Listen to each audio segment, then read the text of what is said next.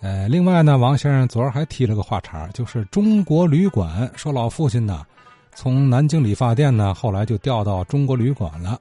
呃，这应该是两家买卖后期这个合营进了一个系统了，是吧？那么就说这个中国旅馆呢，王先生也去过，说规模不太大啊，可这字号起的够大的啊，用“中国”二字来做招牌。说这家老旅馆会有故事吗？哎，还真有啊。咱听张少祖老师给说说中国旅馆。话友王宝华提到，他的老父亲是在中国旅馆退休的，他也去过这个杨氏木板地的小旅馆，而且对这个小旅馆的历史挺感兴趣。中国旅馆呢，位于天津法租界石教士路，也叫三号路。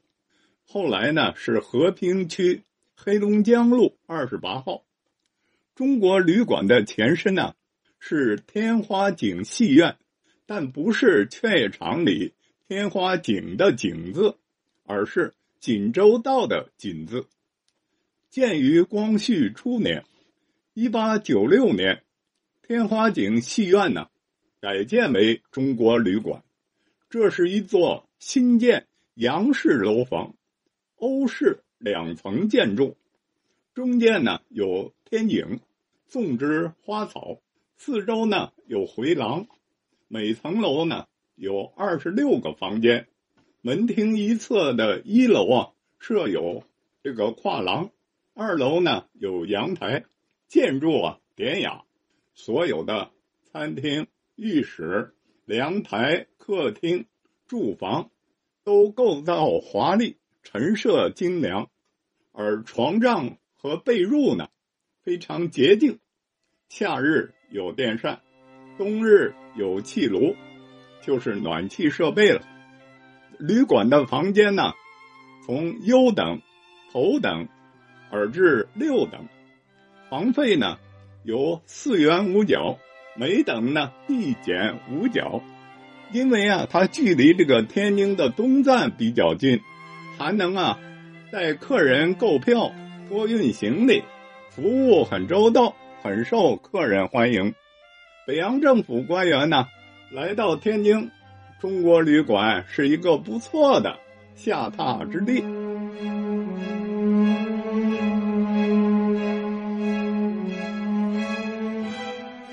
一九一七年，随着北京政权的府院之增的日益激烈。段祺瑞呢，把天津呢视为极具力量与黎元洪总统抗衡的基地。五月二十九日，曹锟、李存、孟恩远乘专车来京，另外呢有参众两院的议员七十余人，呃，由这个北京来到天津，寓居法租界的中国旅馆和日租界的。德意楼旅馆，这些议员在日租界神户馆组成了国会议员通讯处，他们由这个吴景莲来召集，在法租界的范祖教路，就是现在的新华北路紫阳里集会。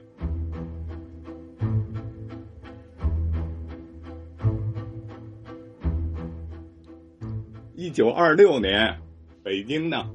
发生这个三一八惨案，这个鲁迅应这个厦门大学的聘请吧，离开北京呢，南下任教，路过天津呢，在中国旅馆住了一夜。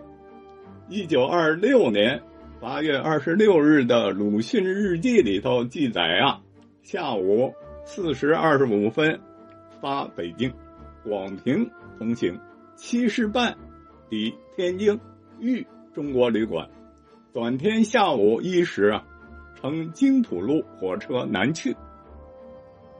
提起啊，鲁迅夫人许广平，她是天津直隶第一女子师范学校的毕业生，一八九八年生，广州人，一九一七年来到天津，考入直隶第一女子师范学校。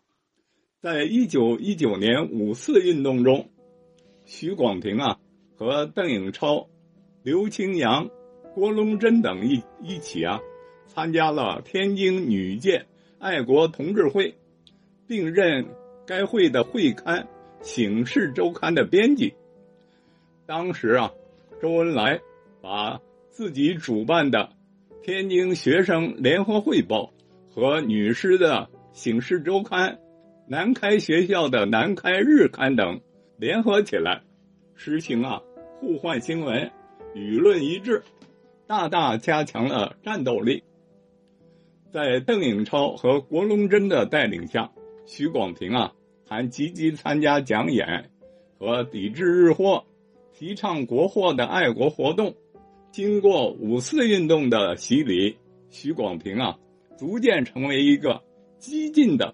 民主主义革命者，一九二一年，徐广平啊以优异成绩在女师毕业，来到北京考入国立北京女子高等师范学校，是在这所学校任教的鲁迅先生的得意弟子。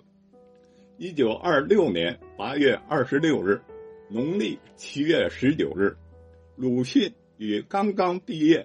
要返乡的徐广平一同乘车呀，离开北京啊南下，在天津倒车，住进了中国旅馆。从这天起，开始了他们结成伉俪、并肩战斗的共同生活历程。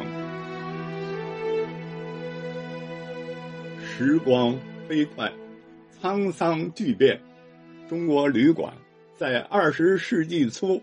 曾加盖这个玻璃的顶棚，一楼的回廊啊拆除以后，装修成大厅，但现在中国旅馆已不存。鲁迅与徐广平也早已离开我们远去，但我保存的中国旅馆的老照片，无声的记载着新文学运动的旗手鲁迅和学生运动领袖徐广平的结合。